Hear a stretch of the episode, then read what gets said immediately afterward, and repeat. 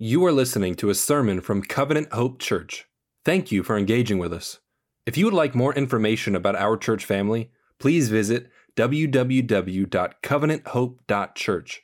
We pray that this sermon encourages and challenges you today.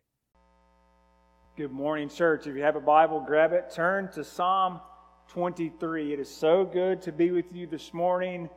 Ashley and I are so thankful for all the texts and the phone calls and the food uh, and the prayers this week. We're so thankful uh, to be able to celebrate Connor's birth, but also with you. And so we, I just want you to know that we're thankful for you. Yes, my name is Cody. I'm one of the pastors here and have the opportunity to open up the scriptures for us. Uh, regularly, we're going to uh, walk through this psalm. It's our norm to walk through books of the Bible, passages of the Bible, because we want to see what God has to say. And so we, when we do that, we want you to know there's a Bible in front of you, a black Bible. You can grab it and turn to page 483 and follow along with us. And as we continue here in the Psalms, we come to Psalm 23. And if you'll remember, uh, about a month ago when we started, we, I shared with you about what the Psalms are. The Psalms are songs, they were Israel's songbook, they were prayers to God. They lay bare our own hearts and our own desires, our own concerns, our own fears before us. We're able to look at them, and God is able to use them to draw us closer to Himself. And this psalm in particular presses into our hearts this morning. And it presses on us and asks the question are we going to trust God over all things? Are we going to trust Him in the midst of good times? Are we going to trust Him in difficult times? Are we going to trust Him in times that the world seems to be spinning out of control? Are we going to trust Him when we know that no matter what we face, He stands as God over all things, the entire universe? He stands as God over the entire universe, even when your child is born in your kitchen when all things are going crazy, He is in control. And this psalm, maybe this week more than ever, has opened my own heart to see the kind of God that we can trust in. And so, as we walk through the text this morning, here's what we're going to see David trusts God as his shepherd in the midst of danger and protection. And if you are a disciple today, we talk about making mature disciples, we talk about walking faithfully with Him, this is what we need to, to do today. We must trust God as our good shepherd to lead us to life and relationship with Him. Our good shepherd leads us to life and a relationship with Him. But here's what's at stake if we do not trust Him, if we do not rely on Him, what, if, what, what happens if we get this wrong? Well, our lives are maybe filled with anxiety. There may be worries that we cannot place, but we, we feel tense and anxious about just everyday life. Or maybe the opposite. Maybe there's pride that wells up inside of us because we believe that we're in control. We believe that we can protect ourselves, that we can provide for ourselves, that we can do it on our own. Or maybe it's restlessness that we can never find the thing that we so long for. We're always looking for the next thing. There's always the next hobby. There's always the next uh, goal. There's always the next relationship. There's always the next place in the workplace. Everything that we do, we cannot just rest and trust our good shepherd. But what if we get it right? What if we trust God this way? This trust, it leads us to hope. It leads us to a confidence that our God is in control no matter what we view, no matter what we walk through, no matter what hits us. We have hope and a confidence that He is in control. We have assurance that our shepherd is not far away, but He is right beside us and near us to guide to lead, so that we may walk with Him. It is vital for us, church, that we trust in this good shepherd. And so, most of us know this psalm. We can probably quote it in the Old King James Version. And most of us know it and we've heard it. It's, it's, we are familiar with it. But I want to challenge us this morning to listen with fresh hearts, to listen, to see the proactive care of God and to trust Him and to see how David expresses his absolute dependence on his shepherd. Come with new ears today and focus.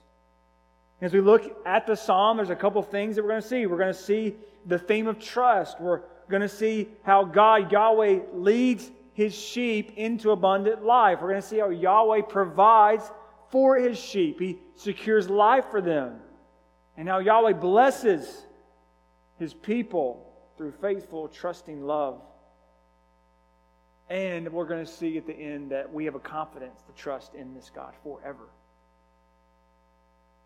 But understand, Psalm 23's uh, peace is not an escape from the world. It's not an overconfidence. It's not a, uh, a, a, blissful uh, ignorance. That's not what's happening here. No, it's, it's contentment, not complacency. There is a readiness to face deep, deep darkness and, and imminent attacks and what we see is it climaxes and it reveals the love that our God has for us, that it doesn't matter what material things we have in this world, but that we have the Lord Himself as our guide. In church, as we come here today, we read Psalm 23. It was written thousands of years ago by King David. Most likely, I believe it was written after he had become king. He was old. And as he talks about being in the presence of the Lord, I think he understands the life of a shepherd and the life of a king. And so we come here, we read that knowing this is where David was, but we don't just read it in light of David, we read it in light of Jesus. That Jesus is the one who fulfills Psalm 23. He is our good shepherd, as he tells us in John 10. Jesus is the great shepherd in Hebrews chapter 13. And Peter tells us in his letter to the churches that Jesus is the chief shepherd. He is the one that we can trust in today. So, as we walk through this beautiful passage, I want to provide for us three reasons that you should trust God today. Three reasons that you should trust God today. So, number one, our shepherd guides us to life. Look there at verse 1. The Lord is my shepherd. I have what I need. The very first words of this well known psalm are the Lord, Yahweh, the great I am, who has revealed himself. He is the one true and living God. He has shown himself to Israel. He is their God and they are his people. He is all powerful, all knowing, and not limited in any way, shape, or form. This God is my shepherd. Notice that one little word with two letters. This God is my shepherd. This personal pronoun is important for us to understand that God, the God of the universe, is our shepherd. It reveals a pledged relationship to us from God Himself. Everything will now flow in the psalm from the relationship that we can have with God, our Creator, and the God of the universe. And when we think about God as shepherd, the most, it's the most comprehensive term the most comprehensive metaphor in the Psalms. It's intimate. It's not just king. It's, he's not just our deliverer. He's not our rock or our shield, as often he's described. A shepherd lives with his people. A shepherd watches over them. He's a guide.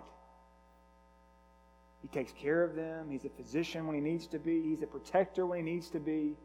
He guides them to life. This means that, as David says, I have what I need. Or maybe you remember the old translations, I shall not want. But don't think of this as you lack nothing that you don't desire. We all have desires that we don't have. And I'm sure there are things in your life, even good things that you want, that you desire, but they're not needs. That's not what David's saying here. He's saying that he lacks nothing that he needs. Can you say that today? Do you are you content? That's what really what David's saying. Are you content with what God has given you? And it's a question that because we live in the 21st century here in the United States of America that we must ask ourselves, do we have enough? Are we continually going to go after things that ultimately will let us down? Do we trust God for the things that we have, that we need? He's a shepherd who guides us, which means he knows what we need. He knows what we actually will sustain us. He knows what's best for us. You can trust him because he knows. And he knows exactly what we need. Look there at verse 2. We have an abundance of, of this. Look, he lets me lie down in green pastures, he leads me beside quiet waters. The, the shepherd provides an abundance of the necessities that we need. Green pastures represent food, the needed food for life. The still waters represent the ability to, to rest and to, for our thirst to be quenched. But understand, in, in David's region, bodies of water were, and, and fields of green, luscious grass were not just something you just happened upon. You had to find them, they were hard to come by. This means that the shepherd had to be attentive and observe where it was best for his sheep to go, where the best food for them would be. These sheep find green pastures and they lie down in them. You think of a sheep, and it grazes and it eats. Why would it lie down? Because it's full and it needs to go nowhere else. You see the image here that now the sheep get to rest and to lay down. And then they get to go beside still waters. They get to actually drink what they need. They have an abundance of life's necessities. What are the worries that keep you up at night? What, what keeps you from resting with your shepherd? Here's the thing when sheep, when they were able to rest, they would find green pastures and still waters. They, a lot of times, they, they were either plagued by disease or, or bugs or pests, or they were fighting with one another. But these sheep, as the shepherd has provided green pastures and still waters, are able to lie down, and those conflicts, those issues, are no longer in front of them. But for us, what are the things keeping us up? At night, so to speak? Are there conflicts that you have? Are there relationships that need to be mended, need to be resolved, need to be reconciled?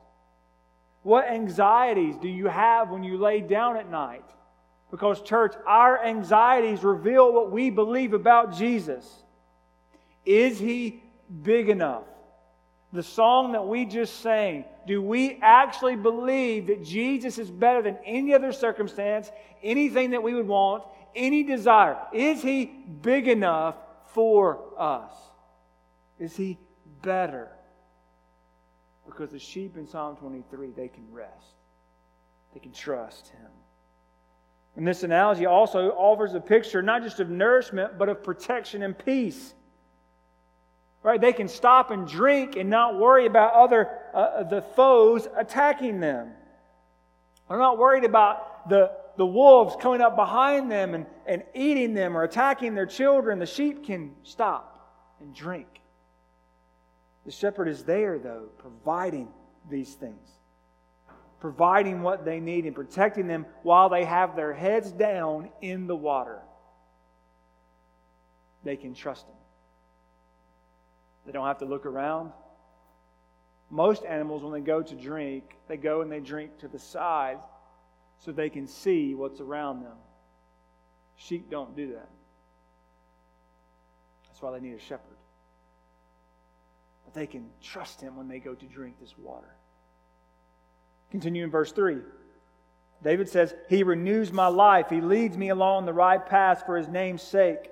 The shepherd not only provides the necessities for life, but provides life in general.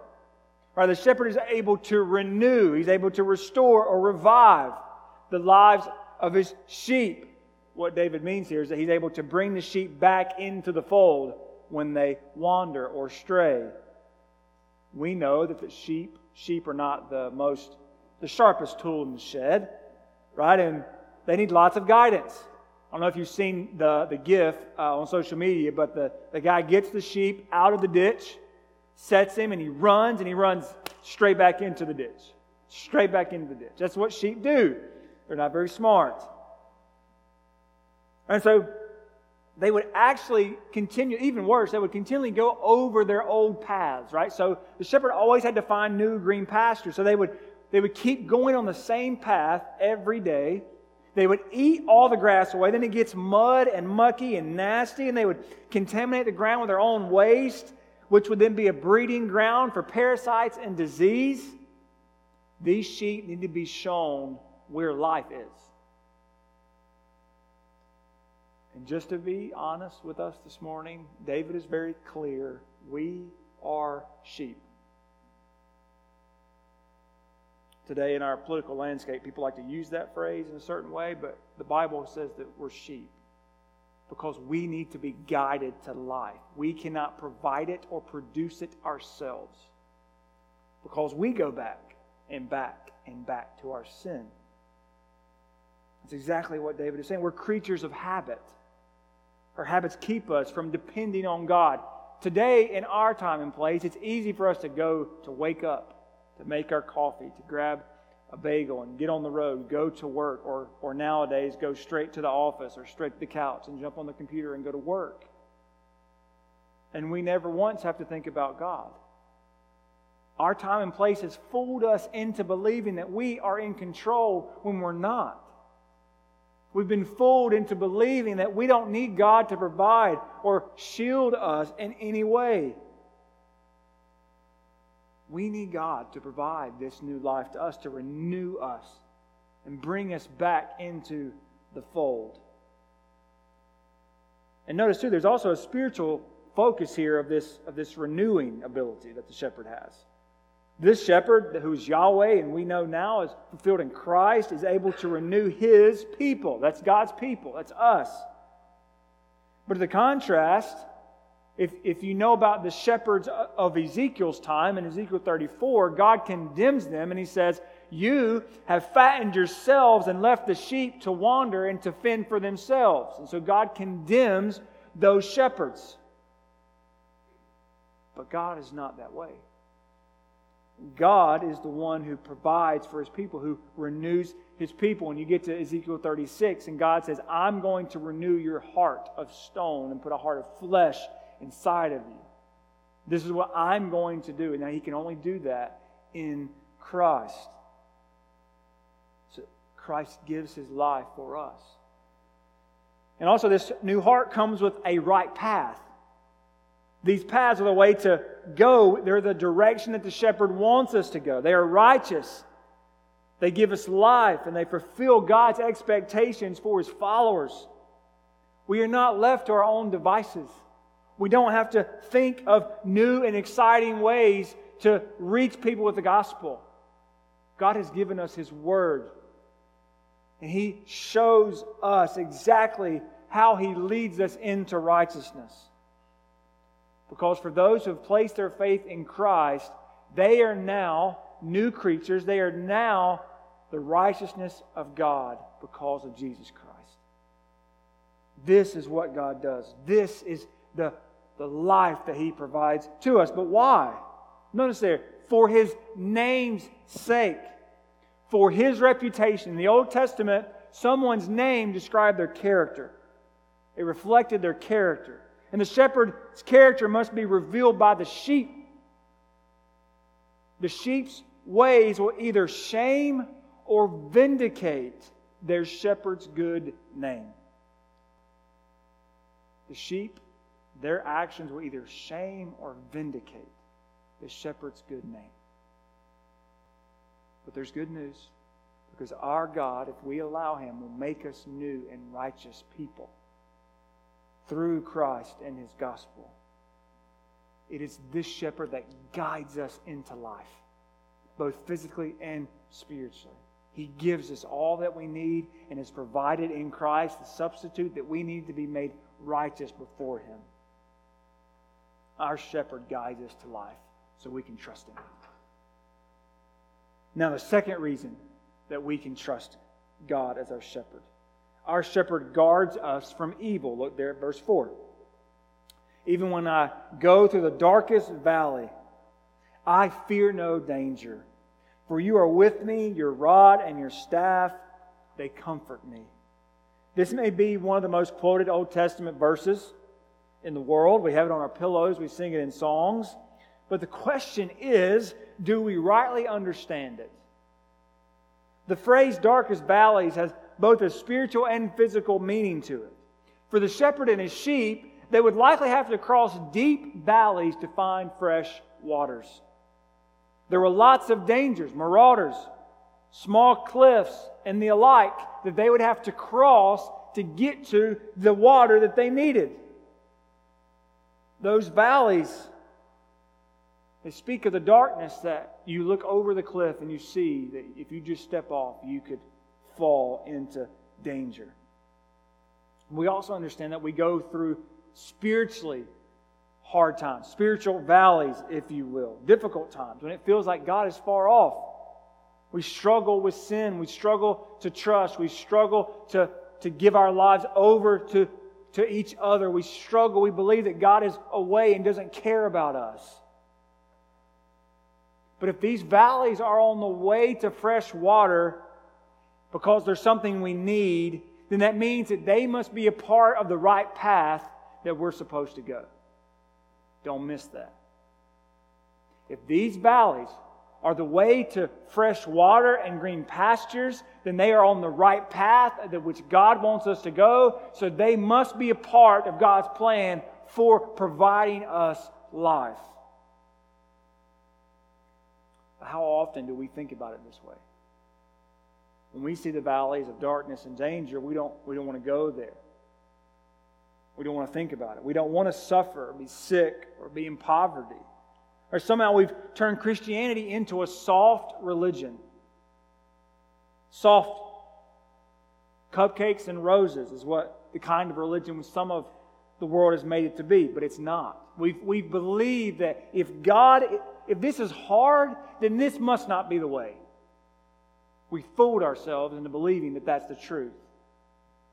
But we know that two things can be true at the same time. We can believe that, that death and danger are in front of us, but God is still with us.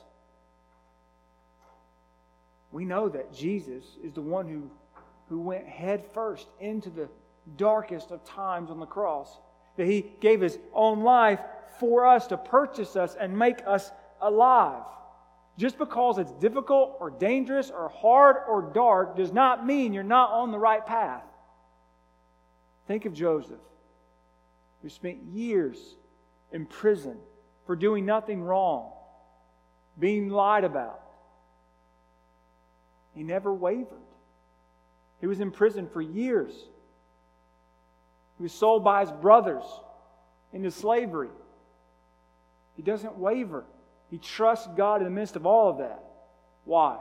Because God had a plan to save his people and provide life to them in the midst of a famine. This, is this also not the Christian life journey? Is our lives as believers not a journey into knowing and trusting God more? Right, we face trials and temptations, but they ultimately, when God, when we trust God, they lead us into transformation. And this transformation, which we, we understand is God working in us, you may have heard the term sanctification, is long and is a hard process. It's not easy. It's not something we wake up in the morning like, hey, God, please let me go through a deep valley today. That's not what happens. We have to give ourselves to the Lord and trust Him in the midst of all of those dark valleys and difficult times and we let God work in us and through us. You've probably heard the illustration that when a sheep wanders, a shepherd goes and he gets him, he leaves the, the group, he goes and gets the shepherd, or to, he gets the sheep, and what does he do? He breaks the legs and puts the sheep on his shoulders. And he carries that sheep until the sheep is ready to walk again. There are difficult and dangerous times in our lives. Not because God is laughing at us, but because He wants us to understand that we must trust Him. We must depend fully on Him. When that sheep gets off the shepherd's shoulders and he can walk again, what does he now fully know? This shepherd will provide what I need to eat and what I need to drink, and I need nothing else. Because that shepherd, for however long that was, made sure that that sheep was able to eat and provided for him. Through, the midst of physical or spiritual hardships, God can use these things to make us look more like Jesus. The writers of Hebrews calls this rest in Christ. This rest is to be whole and complete, that we fully rest in the protection of our shepherd we have a complete life. And in the end, since that God is shepherd, we do not fear anything, even danger or evil. God's protection overcomes the worst thing that we could ever face, which is fear itself. We can trust God in these circumstances. And fear can cripple us. David understands what fear looks like and what it, how it grips us. But we can trust him. We live in a time where there are all many kinds of folks around us want to use fear on one side or the other to push us in a direction. But we don't have to fear. We can trust God that He's in control. That no matter what comes our way, good, bad, or ugly, we can trust this shepherd who guards us in the midst of these difficult times. He doesn't take us away from them, but is there with us in them. The Father loves you. Jesus is Lord, and the Spirit is with you. So you can trust His guarding. Now, notice the second half of verse 4. Notice the change from God's third person to God in the second person. Now, I don't tell you an English lesson because I like English. I want you to see the point here. David changes to an intimate language, to an intimate relationship with God. Same relationship that we have. This is my shepherd. He is my shepherd. I don't have to worry about these things. Our shepherd is no longer leading out in the front. He's no longer behind getting stragglers. No, he's right here beside me when difficulty comes. God is able to protect us and guard us. And as our good shepherd, Jesus knows what we're going through. The writer of Hebrews says that Jesus, he knows exactly what we've gone through. Jesus knows and therefore can comfort us and guard us in these times. And notice, it isn't just that He's beside us, He's also able to protect us. Look, He has a rod and the staff. The rod was most likely worn on his belt buckle. It's like a club or a mace. And so he could ward off the wolves or the marauders or whoever is coming after them. And he was also able to have the staff. Was there to walk and to round up the sheep to protect them, to guide them, to guard them together. Do you know that the hands that made a million worlds, that made all the stars, that made everything that we can see at night, He keeps everything we see from spinning into oblivion. He's who is in control. And it's that God who stretched out those hands on a cross for you and me. Even in the midst of the darkest of times that the universe has ever seen, our God was still in control. Our God was still working. Our God was still working to make us righteous and to bring us into relationship with Him. You can trust this shepherd. You can trust this Savior. And our shepherd, he, he guides us, He guards us, but there's a third reason to trust Him. Look there at verse 5. What we're going to see is our shepherd guarantees a relationship with us. Now, as the psalm ends, it changes the, the metaphor. The shepherd imagery kind of goes away, but it's still there in the background. And it has this idea of a host or someone preparing a, a table or a situation for people. And what it shows us is God is ultimately in control and He's able to secure us. Look there at verse 5. You prepare a table before me in the presence of my enemies. You anoint my head with oil, my cup overflows. This is most likely a victory celebration, and David foresees the time of victory when he no longer has to run from his enemies, most likely from his son who has, who has come to take the throne from him. In fact, because God provides and protects him, he can sit down and enjoy a meal in the midst of a war or battle or famine. The enemies can do nothing to stop God from providing for David. And they can, do no, they can do nothing to stop God from providing for us either. And I think this is a celebration because both the oil and the cup represent abundance and expensiveness. The oil was used to anoint or to set apart and to wash the guest. Now, sheep would need oil to, to repel bugs or cleanse their damaged skin. And this oil proclaims that David, as a guest, is welcomed to God's table. The cup details the kind of moment this is one of feast, one of celebration. This cup represents that David has all that he needs, he needs nothing else. As it reflects from verse 1, it's enough for David for all time. And, and what we also know about this situation is it's most likely not happening in the sense of us in our everyday life. Right? We live in a broken world. We know that there's war and famine and difficulties all around the world. We all face difficulties in our own lives. But do we trust that God is able to guard and guarantee a relationship with us? David and even we were, are separated or were separated if we don't have Christ from God. Sin has caused a rift between us. But this table now, God is welcoming us to his table. He's saying, Come sit with me, come be with me.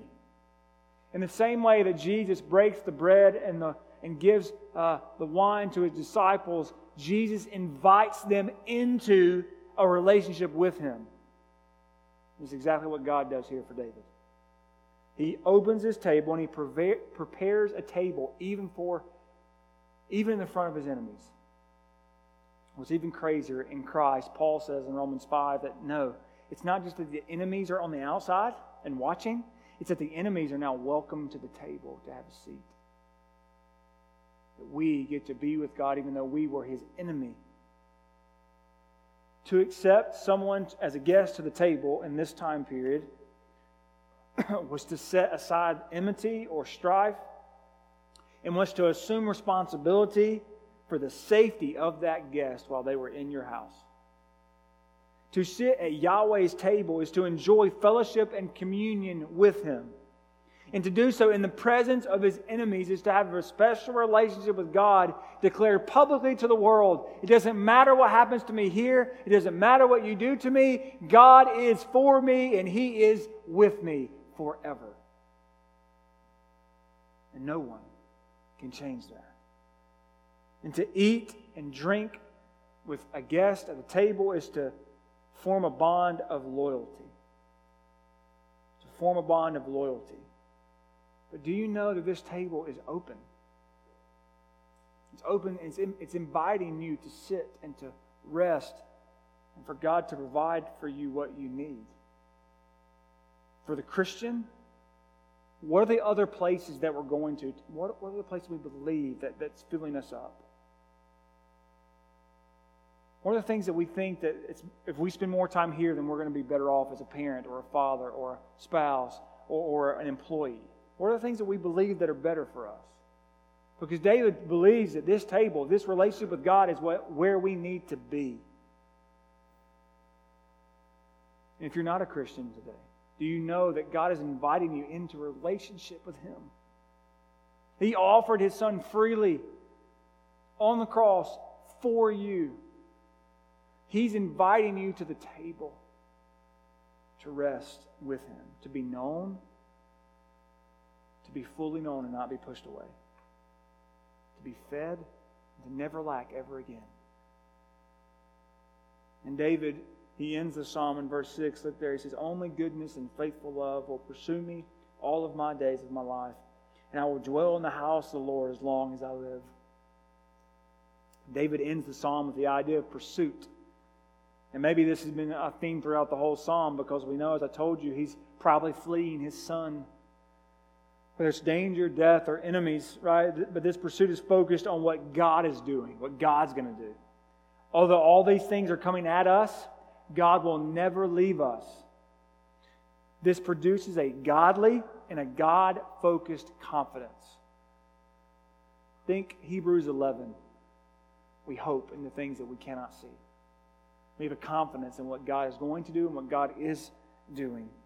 And even though we walk through some of the darkest valleys in our lives, David understands for those who are with God, those who have a relationship with Him, will be pursued only by the goodness and the graciousness and the kindness of the God who welcomes them to His table. God guarantees a relationship with us. And when He does that, we can count on Him. And David's enemies, and even ours, well, whoever our enemies are, sin, death, others in our lives, they will not be able to pursue us while we are in the house of God. This is where we find protection and security and relationship. God says, Here's a table for you to join me forever. And a, re- a relationship with God through Christ guarantees safety and shelter. We no longer have to keep thinking of the next best thing. We don't no longer have to keep looking over our shoulder. We don't have to wait for the other shoe to drop. God has guaranteed a relationship with us and for us in Christ. We, we can trust this God because He guides us into abundant life. He guards us from danger and evil.